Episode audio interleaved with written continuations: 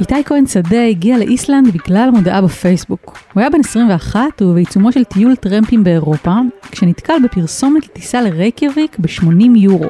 באותו רגע היה לו ברור שזו הצעה שאי אפשר לסרב לה. מה שהוא לא ידע זה שהוא התאהב באי הזה ביותר מדרך אחת, ושבתוך שנה-שנתיים הוא כבר יגור שם, בחווה מרוחקת, עם 50 כלבי מסחלות, בת זוג ושלושה ילדים. איפה היוזמות? איפה הסטארט-אפים? אין לי מקום ללא קל. הגשת אוכל הודי עם צ'ופסטיק וסיני ובכלל את מישראל. דברים שרואים משם, סיפורים על ישראלים מעבר לים. היי, hey, אני שלומית רביד, ואתם מאזינים לדברים שרואים משם, סיפורים של ישראלים מעבר לים. בכל פרק נשוחח עם ישראלית או ישראלי שחיים איפשהו על הגלובוס, נחפור להם קצת בעבודה, במשפחה, במה שהוביל אותם לשם, ובעיקר ננסה ללמוד מהם משהו חדש על החיים שלנו כאן. היום אנחנו עם איתי כהן שדה, שהפך בתוך זמן קצר מאוד מנווד ההרפתקן שישן על ספות של אנשים שהוא לא מכיר, למבוגר אחראי שמתחזק חווה בעמק איסלנדי יפהפה עם בת זוגו קלר, מנהל איתה עסק לסיורי מסחלות כלבים, וגם מגדל שלושה ילדים. מרילו בת שמונה, ברליוז בן שלוש, ופרוסט אולבור בן שנה וחצי. וכל זה בגיל 24. בואו נתקשר אליו. הלו. היי טי. היי, מה נשמע? בסדר גמור, מה שלומך? אני בסדר גמור. יופי, איפה אני תופסת אותך? לא אמרתי נכון את השעות כי עברתם לשעון חורף. אוי, אז חשבת שזה עוד שעה? כן, אבל לא נורא, אני, אה, אני בבית. אז כן, השיחה הוקלטה לפני כמה שבועות, ואיתי לא היה לגמרי מאופס על הזמנים, אבל התגברנו על המכשול הזה. בכל זאת, באיסלנד אין ממש צורך בשעון חורף או קיץ. בכל מקרה יש מלא חושך בחורף ומלא אור בקיץ, אז זה לא... שעון מזיז את עצמו, לא צריך להזיז אותו. איתי גדל במושב לכיש ובקיבוץ נחשון, ובילה חלק לא מבוטל מהילדות שלו בעבודה בכרמים בשמש הקופחת. כבר אז, הוא מספר, הוא תמיד רצה שיהיה לו קר. לפחות בקטע הזה, ממש הצליח לו. בכל אופן, אחרי התיכון הוא עשה שנת שירות של השומר הצעיר, ואז חזר לשירות לאומי במערכת החינוך של הקיבוץ. בעצם עבדתי עם כל הילדים מגיל שנתיים עד 16, כשאני בן 19. זה היה חוויה מעניינת, בבוקר עם התינוקות, אחרי הצהריים עם הבוגרים. תזזו אותי שם אה, בלי סוף. דעות קדומות בצד, זה לא בדיוק סוג העבודה שבחורים בני 19 בוחרים בדרך כלל. אבל איתי תמיד היה בקטע של חינוך. היה לי נורא כיף ונהניתי מהעבודה עם הילדים הצעירים, וזה גיל שנורא רואים את השינוי בכל יום. זה לא כמו כשעובדים עם נערים. הוא סיים את השירות וחזר לעבוד בכרם, אבל ידע שהגיע הזמן לצאת משם. ואז התגלגלה אליו הזדמנות, מה שעוד התברר כמוטיב חוזר בסיפור שלנו. חברים סיפרו לו שמצאו כרטיס טיסה לברלין ב-60 יורו. אה, זה יכול להיות אחלה דרך להתחיל את הטיול שלי. אז טסנו ובילינו uh, סוף שבוע בברלין, הם חזרו לארץ והשאירו אותי במינוס חמש מעלות בינואר בברלין. ואז הוא התחיל להתגלגל קצת בגרמניה, אחר כך לאיטליה, שם הוא התחבר לכומר שמארגן טיולים לילדים ברחבי אירופה. טסנו על חשבון הכנסייה ליוון. אחרי עוד כמה חודשים של סיבובים ביבשת הוא חזר לגרמניה, לעיר הלא כל כך מוכרת, איירפורט. לארפורט הגעתי עם uh, רופא גרמני שאסף אותי מתחת לגשר בסופת שלגים. חיכיתי שם שלוש שעות בסופה, מתחת לגשר, אף אחד לא עצר לי לטרמפ. כבר התחלתי להתייאש ולחפש איפה אני מקים אוהל שלא יעוף לי באמצע הלילה. ודווקא שם הוא נשאר חודשיים, בזכות בחור אחד שפגש במקרה באותו לילה. פשוט ככה ברחוב, הוא ניגש אליי, הייתי עם תיק ענק, הוא ניגש אליי, היי, אתה צריך משהו? אמרתי לו, אם יש לך מיטה בשבילי, אני אשמח מאוד. צלחנו, שתינו בירה, ואז uh, הוא נתן לי לישון אצלו שני לילות, והתגלגלנו משם. איתי נשאר, עבד עם הבחור בכל מיני תיקונים בבתים של אנשים, וגם פגש שם מישהי. אבל אז, יום אחד, הוא נתקל במודעה בפייסבוק. טיסה לאיסלנד ב-80 יורו, שזה היה כלום כסף. זה היה הסימן בשבילו שהגיע הזמן להמשיך הלאה. אז זה מה שהוא עשה. וזה היה במאי 2018. בגרמניה כבר היה טמפרטורות אה, נעימות, וכשהגעתי לאיסלנד והמטוס נחת, הייתה סופת שלגים, שהשלג הוא בעצם אופקי, לגמרי אופקי. הנחיתה הייתה ברוחות משוגעות, וכשיוצאים מהמטוס אז נהיים לבנים רק בצד אחד, כי שלג פשוט מגיע מכיוון אחד ספציפי. זאת הייתה קבלת פנים שלי לאיסלנד, והתגובה המיידית שלי הייתה חיוך ענק, ואיזה כיף שאני פה. וואו, זו תגובה כן. קיצונית למצב כזה.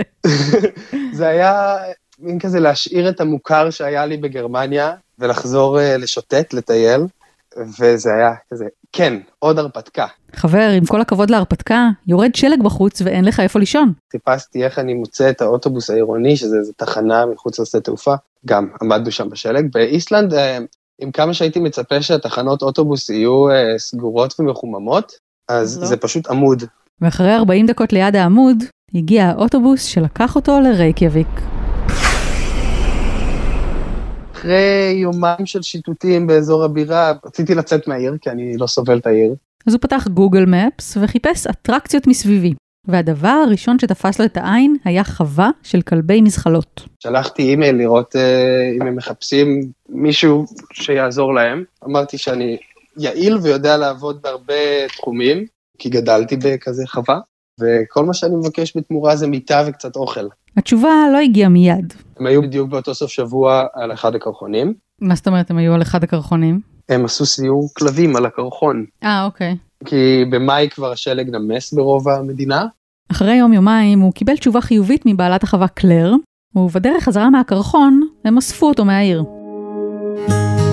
הנסיעה לאיפה שאז גרנו, זה יוצאים מהכביש ועולים על הרכס לכיוון סלפוס, והעיר פרברים, שעה נסיעה מרייקביק, ועוברים את הרכס של ההרים, ואיסלנד נפתחת מול העיניים, וכל החוף הדרומי וההרים והקרחונים, זה מחזה מדהים, הירידה הזאת מההר לכיוון החוף הדרומי. שומעים שמדובר באדם מאוהב, נכון? כי זה בהחלט מה שקרה לאיתי באותו רגע, והוא עוד לא ידע עד כמה. תכף נחזור לזה. אבל בואו קודם נקרא רגע לרון, העורך שלנו, שיספר לנו קצת על איסלנד. בכיף, בכיף שלומית. איסלנד היא אי באוקיינוס האטלנטי בין גרינלנד לנורבגיה, והיא אחת המדינות הכי פחות צפופות בעולם. חיים שם רק 356 אלף איש, פחות מבתל אביב אגב, על שטח של 100 אלף קילומטר רבוע, כמעט פי חמישה משטח מדינת ישראל. יותר מ-60% מהם גרים באזור עיר הבירה רייקייביק, שהיא גם עיר הבירה הכי צפונית בעולם. בעיקרון, נוק, בירת גרינלנד, ממוקמת קצת צפונה ממנה, אבל מאחר שגרינלנד היא לא מדינה עצמאית אלא אוטונומיה של דנמרק, התואר נשאר באיסלנד. האי גם מכוסה ביותר מ-100 ערי געש, רובם אמנם לא פעילים, אבל עדיין יש שם התפרצות בכל 4-5 שנים בממוצע. זכורה במיוחד ההתפרצות של ההר אייאפיאטלאיוקול. מקווה שאני הוגה את זה באופן סביר. ב-2010, אז ענן אפר געשי התפשט בשמי אירופה והוביל לסגירת שדות תעופה ברוב היבשת. צד נוסף של הפעילות הגעשית המוגברת באי היא שפע של מעיינות חמים טבעיים שמשמשים את התושבים כמקום בילוי ומפגש כל השנה, כולל בשיא החורף. איסלנד יושבת בדיוק על הרכס המרכז אטלנטי, והיא אחד המקומות היחידים בעולם שבו אפשר לראות נקודת מפגש של לוחות טקטונים מעל לפני הקרקע. האמת היא שרבים מכם יודעים בדיוק איך האזור הזה נראה. זוכרים את הקניון העמוק שמוביל לאירי, קן הנשרים במשחקי הכס, הטירה של המשוגעת עם דלת הירח? זה צולם ממש שם. ואם כבר משחקי הכס, כל מה שקורה מעבר לחומה צולם באיסלנד, כולל סצנת המערה של ג'ון סנואו ואיגריט, המחנות של ה wildlings ועוד ועוד. האגדה אגב מספרת שהוויקינגים, שהיו הראשונים להגיע לאיסלנד ולגרינלנד, החליפו את השמות של האיים בכוונה, וקראו לו איסלנד, שבקיץ מכוסה בעשב ירוק, ארץ הקרח, ולגרינלנד הקפואה, הארץ הירוקה. וכל זה כדי שלא יבואו מתיישבים חדשים להציק להם שם. חייבים להודות שזה קצת הצליח להם. אחרי הירידה המדהימה עם מהרכס, איתי הגיע לראשונה לחווה של קלר. בחודש הראשון הוא לא פגש אותה בכלל, והתרכז בללמוד את העבודה עם הכלבים. מתחילים בבוקר בלנקות את הכלובים, ואחרי זה מוציאים את הגורים, והכלבים רצים בקבוצות, בגלל שיש ביניהם היררכיה מאוד ברורה, וכלבים נותרים טינה, אז חשוב להריץ אותם בקבוצות כדי באמת לשמור על הבטיחות של הכלבים. אז זה אותן קבוצות שבהן הם גם רצים עם המזחלת, ולקבוצות האלה מוסיפים את הגורים של אותה השנה, כדי שהגורים יכירו את כל הכלבים. אז מריצים את הכלבים למשך איזה שעה, ואחרי זה מתחילים הסיורים. בשלב הזה עצרתי את איתי לרגע ושאלתי אותו אם הכלבים לא ממש סובלים מכל הקטע הזה של הריצה עם המזחלות. בכל זאת, עבודה ממש קשה, בקור ובתנאים לא משהו. הוא מסביר שממש להפך, שהם מחכים לזה כל היום, ושבימים שאין סיורים, הם אפילו קבועים ועצובים. יש הבדל מאוד משמעותי בין ריצה חופשי, לוס, לריצה עם המזחלת. עם המזחלת הם חושבים. הריצה עצמה היא לא מאוד קשה פיזית, כמו שהם באמת צריכים לתפקד מנטלית כדי להמשיך ולפעול בתור קבוצה ולנוע קדימה. כשהם רצים חופשי, אחרי 20 דקות, חצי שעה, הם יתעייפו וישתעממו ויתחילו לעשות שטויות, לאכול אבנים וכל מיני דברים כאלה, וצמחים וכל דבר שכלב יכול אה, לתפוס. וכשהם רצים עם המזחלת, הם יכולים גם להמשיך שעות. מסתבר שהתפיסה שלהם של חום וקור לא בדיוק דומה לשלנו. בחורף גם כשקר, הכלבים הרבה יותר שמחים לרוץ. האזור הנוחות שלהם זה מינוס 10, הרבה מתחת לאזור הנוחות שלי. אני יכול להתלבש, הם לא יכולים להשאיר את הפרווה בקיץ, זאת אומרת, גם כשהטמפרטורות עולות מעל 20 מעלות, אנחנו מפסיקים לרוץ איתם. כל הזמן מרטיבים את הכלובים. פשוט מ-20 מעלות הם כאילו מתים מחום? כן. לא מספרים אותם או משהו? לא, זה מאוד לא טוב לספר כלבים. אנחנו רוצים שהם ישמרו על הפרווה הטבעית שלהם, יש סיבה למה הפרווה שלהם גדלה באותה צורה, וכשמספרים אותם, אז הפר- הפרווה לא גדלה באותו אופן. השכבה הפנימית היא עבה מאוד, והשכבה החיצונית היא בעצם שומרת עליהם מהמזג אוויר.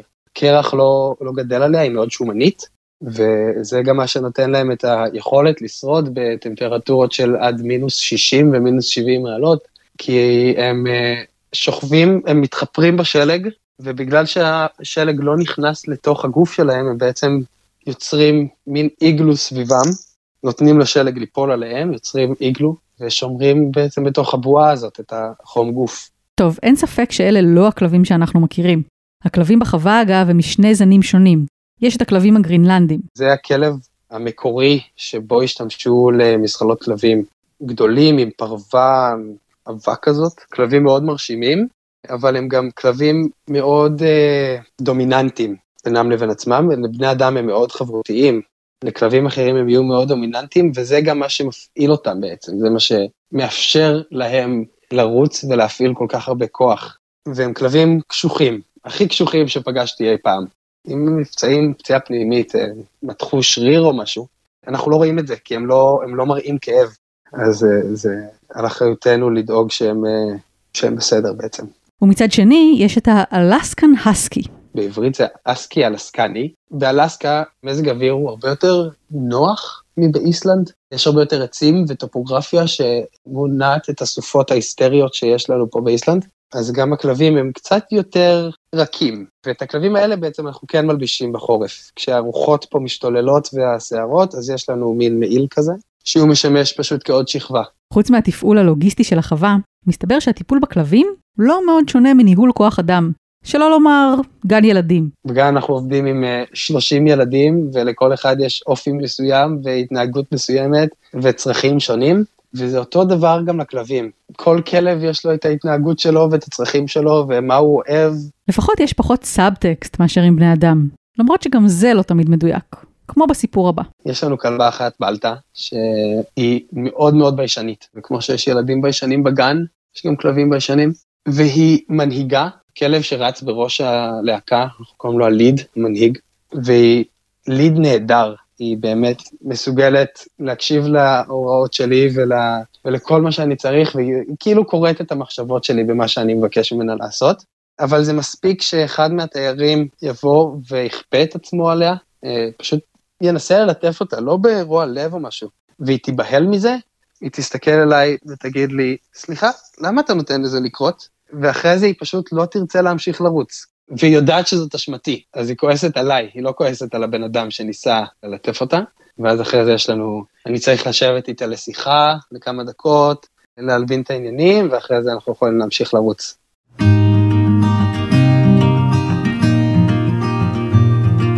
אז כמו שאמרנו, בחודש הראשון להתנדבות, איתי אפילו לא פגש את קלר, בעלת החווה. היא אגב גם לא איסלנדית במקור, והגיעה בכלל מצרפת. היא הגיעה לפה ב-2010, גם מאותה סיבה שאני הגעתי לפה, כי היא התלהבה מאיסלנד והגיעה באותה דרך, גם פשוט דפקה על הדלת של אה, סיגי, שהיה אז מנהל החווה, הבעלים של הכלבים, ושאלה אותה אם היא יכולה לעבוד איתו. הוא אז היה בקשיים כלכליים מאוד גדולים, כי לגדל כלבים זה לא עסק אה, רווחי במיוחד. סיגי הסכים והיא נשארה. וקצת אחר כך הם גם הפכו לזוג. העסק התפתח, וביחד הם הצליחו להביא את העסק באמת למקום שהוא רווחי, ותיירים מגיעים, ואנשים שומעים עליו, ויש ביקורות מאוד חיוביות וטובות. וב-2017 סיגי עבר תאונה עם קייק, ונפטר. נשארה לבד עם 60 כלבים היו לה באותה תקופה, ילדה והיא הייתה בחודש תשיעי להיריון. כשאיתי הגיע לחווה, הוא מן הסתם לא הכיר את הסיפור. מרילו, הבת של קלר, שאותה פגשתי הרבה לפני שפגשתי את קלר. כי היא הייתה אוהבת להתחפש לנסיכות וללכת לשחק בחוץ עם הכלבים בנסיכות. אז בעצם נהיינו חברים, כי אני ביליתי את כל הזמן בכלבייה ועבדתי עם ילדים מלפני זה, אז נהיינו חברים מאוד מהר. ושאלתי אותה יום אחד, ואיפה אבא שלך? לא ידעתי מי הוא. ואז היא אמרה שאבא שלה מת. היא הייתה בת ארבע. לאט לאט, דרך היחסים שלו עם מרילו, איתה הכיר גם את קלר, וזמן לא רב אחר כך הם התאהבו, והוא עבר ממגורי המתנדבים לבית הראשי, שבו גרו גם מרילו ואחיה ברליוז, שהיה אז תינוק. הילדים והמערכת יחסים איתה, ופשוט החלטתי שאני לוקח את זה על עצמי, אז נשארתי. זאת החלטה אה, עם הרבה משקל, זאת אומרת, היית, היית עדיין מאוד מאוד צעיר, אז היית אפילו עוד יותר צעיר. כשאני מספר את זה, זה נשמע מאוד לא רציונלי, אבל אני מאוד שלם ושמח עם ההחלטה הזאת שקיבלתי אז לפני שנתיים. ולפני שנה וחצי נולד גם הבן המשותף שלהם, פרוסט אולבור, זאב השלג. אבל מבחינת איתי, גם מרילו וברליוז הם הילדים שלו לכל דבר. זה פשוט קרה שנהייתי האבא החורג שלהם. ברליוס, הבן השני, הוא היה בן שנה כשהגעתי. אז uh, מבחינתו אני הדמות האב, זה משהו שקרה בלי שהתכוונו. יום אחד uh, הם עשו איזו יצירה בגן, ואז שאלו אותו, מי זה אבא שלך? והוא אמר, איתי. אני לא הייתי במקום הזה באותה תקופה, אבל uh, זה כזה, זה מה שגרם לזה להיות ככה. יש לי חשיבות בשביל הילדים, ושהם מסתכלים עליי בתור דמות הבאית, הבנתי שאוקיי, אני, אני צריך uh, להיכנס לתפקיד. הניגוד הוא מאוד מאוד חריף בין בעצם גם הדרך שהגעת לשם והדרך שחיית לפני זה בכל הטיולים של איזה מין באמת תלישות מוחלטת ואתה רק uh, עושה מה שבא לך באותו רגע ועובר בין מקומות ואתה מספר גם איך שמחת כשהבנת שהגעת למקום חדש לגמרי ועוד הרפתקה. והנה תוך זמן די קצר אתה מתיישב אבל מתיישב. כאילו בצורה שלא הרבה בני 22 עושים. נכון. אני איש משפחה עכשיו אבל זו לגמרי הרפתקה, וכל יום הוא, הוא שונה, ואנחנו עוברים אה, תהליך ביחד שהוא לא שונה מהרבה הרפתקאות אחרות שעשיתי. אפילו הרבה יותר מרגש ואמיתי מהרבה דברים אחרים שעשיתי בתור uh, נפש חופשייה. איתי מספר שבתחילת הקשר, דווקא קלר הייתה זאת שתהתה אם הוא לא יתחרט יום אחד על הבחירות שלו. ואני באמת לא יודע להגיד מה השאיר אותי פה כל הזמן הזה. מעבר לאהבה ומערכת היחסים, זה ממלא אותי בכל כך הרבה שמחה והוקרה, שאני לא רואה שום סיבה לחזור להרפתקה עצמאית.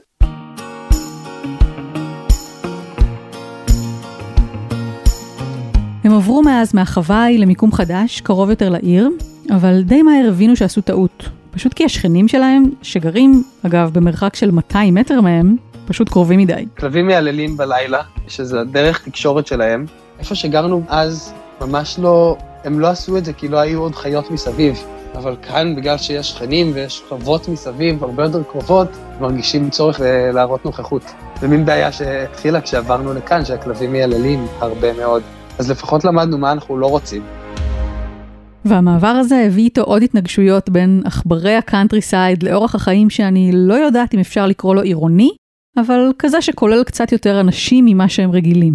הבית ספר הוא שונה לחלוטין, והילדים הם שונים לחלוטין, זה לא אותם אה, ילדים שהכרנו מהחוות, הילדים של החוות לעומת הילדים של העיר. לכולם יש טלפונים, מרילו הילדה היחידה בלי טלפון. תחומי העניין, מה שהם עושים אחרי הצהריים, הם תופסים את האוטובוס, הולכים לחנות ממתקים ומבזבזים את, ה, את הקצבאות שלהם, זה עיר קטנה.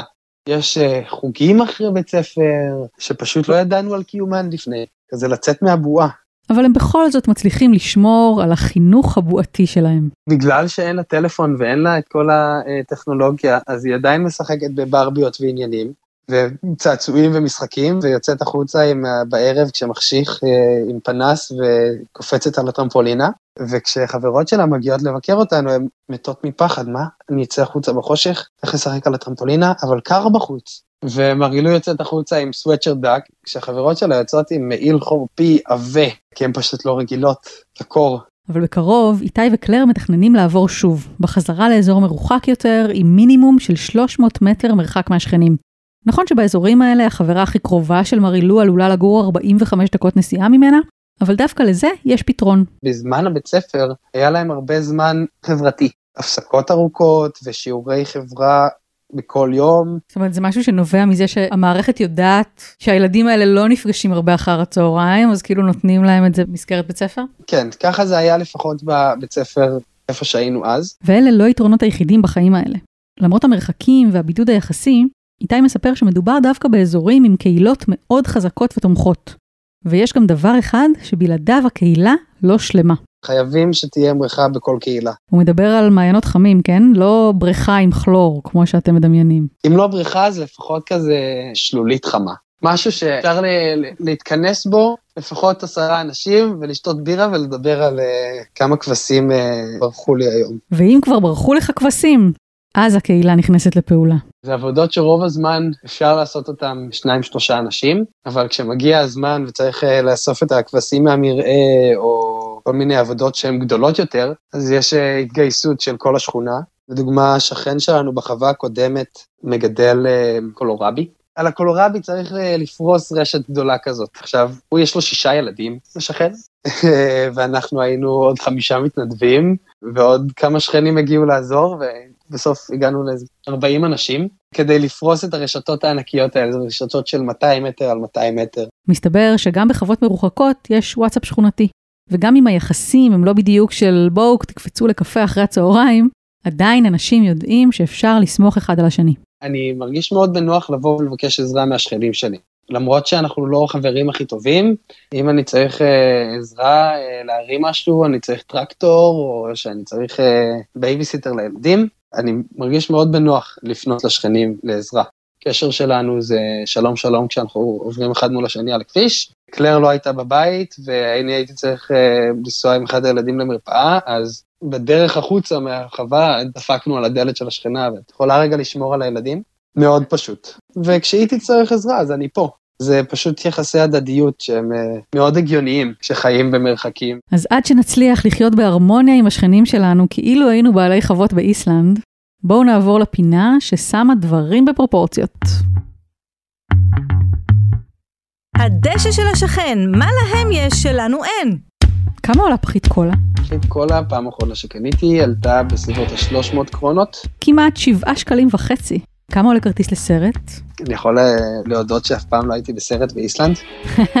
אתה יודע אבל בערך? הנה, מצאתי מחיר לסרט. כרטיס לסרט עם שתייה עולה 1,450 קרונה, וכרטיס לילד עולה 950 קרונה. אוקיי, זה 35 שקלים למבוגר ו-23 לילד. מחיר שווה לכל כיס. אה, מצחיק שזה בכאלה מספרים גדולים.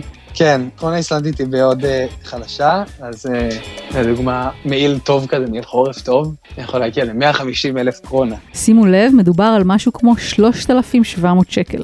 כמה אתם מוציאים על אה, אוכל לשבוע, נגיד למשפחה? בסביבות 30 אלף קרונה. זה קרוב ל-750 שקל. מן הסתם, באזורים שאתם גרים אתם מתניידים בעיקר באוטו, לא בתחבורה ציבורית וכאלה, אבל תחבורה ציבורית זה בכלל משהו שרלוונטי לאזור הזה של החוות? לא, באזור הכפרי אין בכלל תחבורה ציבורית, או שאם קיימת אז היא דלילה מאוד. דוגמה בחווה שבה גרנו, זה היה מין שאטל כזה, הסעה של האזור שהם ארגנו, הייתה את הנהגת אוטובוס, גוגה, שהייתה נוסעת פעמיים ביום, בבוקר ובערב, עושה איסוף ונוסעת לסלפוס שהייתה העיר הקרובה, וחזרה בערב. ספר קצת על הבית שבו אתם גרים. הוא באמת באזור יחסית טוב, מחוץ לעיר, קנינו אותו במחיר של באזור השני מיליון שקלים, בית של חמישה חדרים, 170 מטר מרובע, אבל רוב האנשים באיסלנד גרים בבתים שכורים, מחירי הדיור באזור הבירה הם מאוד גבוהים, והבתים באזור הכפרי, בחוות, הם לא מאוד גדולים, בתים יחסית צנועים. למרות שלכאורה יש מלא מקום. כן, יש מלא מקום, אבל גם יקר לבנות, לייבא חומרים, כי שום דבר לא מיוצר באיסלנד. אין כאן תרבות של וילות ענק. גם האנשים המאוד מאוד עשירים גרים בבתים יפים, גדולים, אבל לא ארמונות. מה אתה הכי אוהב באיסלנד? את הנופים. את העובדה שאני מסתכל מהחלון בכל מקום שבו אני אהיה, אני רוצה רק לבהות במשך שעות. מה אתה הכי לא אוהב באיסלנד? את המזג אוויר. למה אתה הכי מתגעגע בארץ? לשווארמה. אוכל איסלנדי מסורתי זה בשר כבש ותפוחי אדמה. וזאת מנת פאר. פירות וירקות כאן, הכל מיובא, והמעט שכן גדל פה, גדל בחממות עם אור מלאכותי, כי בחורף אין פה אור. אז העגבניות הן מין ורדרדות כאלה, ולירקות פשוט אין טעם. וכשהגענו לבקר בארץ, ונתתי לילדים לטעום מלפפון, הם לא הצליחו לאכול את זה, כי זה היה לזה יותר מדי טעם. זה מלפפון. למה אתה הכי לא מתגעגע בארץ? לעובדה שלאנשים נורא אכפת ממה אחרים עושים. יש איזו קנאה כזאת בארץ. אם היה אפשר לייבא רעיון או מוצר או דבר אחד מאיסלנד וליישם אותו בארץ, מה זה היה צריך להיות? יש לי את היכולת פה להיות מוזר ברחוב, יכול להיות שזה יפריע להם, אבל אף אחד לא יגיב. מה הדבר הכי מוזר שגילית על האיסלנדים? שמדור שמיני הם כולם קרובי משפחה. כלומר, אם תיקח כל שני איסלנדים שמונה דורות אחורה, יש ביניהם קשר משפחתי? כן, ויש להם אפליקציה שכשיוצאים לדייט, שמים את השמות באפליקציה ורואים מה הקשר המשפחתי בינינו. כי יש אה, נישואים בתוך המשפחה, זה הרבה יותר מדי נפוץ. מדור רביעי אז מותר. הרבה אנשים פשוט uh, מסיימים את הערב בבירה, כשהם uh, מגלים כשהם קרובי משפחה. מה ההמלצה הסודית הכי טובה שלך על איסלנד? לימים שעוד uh, נוכל לנסוע לשם? לא להגיע למקומות הכי מצוירים בדרום. מזרח, צפון ומערב איסלנד מרשימים ביופיים, אבל צריך לקחת אותם לאט לאט. איסלנד היא לא מדינה שאפשר לעשות בשבוע ולהגיד, ראיתי את הכל. אוקיי, אז אה, איתי כהן שדה, איסלנד, המון המון תודה, היה מרתק. בשמחה. ביי, להתראות. להתראות. זה היה עוד פרק של דברים שרואים משם. מוזמנות ומוזמנים לעקוב אחרינו בספוטיפיי או בכל אפליקציה אחרת, וכמובן להירשם לעדכונים כדי שנוכל להודיע לכם מתי יוצא הפרק הבא. תמונות של איסלנד, איתי והמשפחה, וגם של כמה אתרי צילום של משחקי הכס, אפשר למצוא באתר גלובס.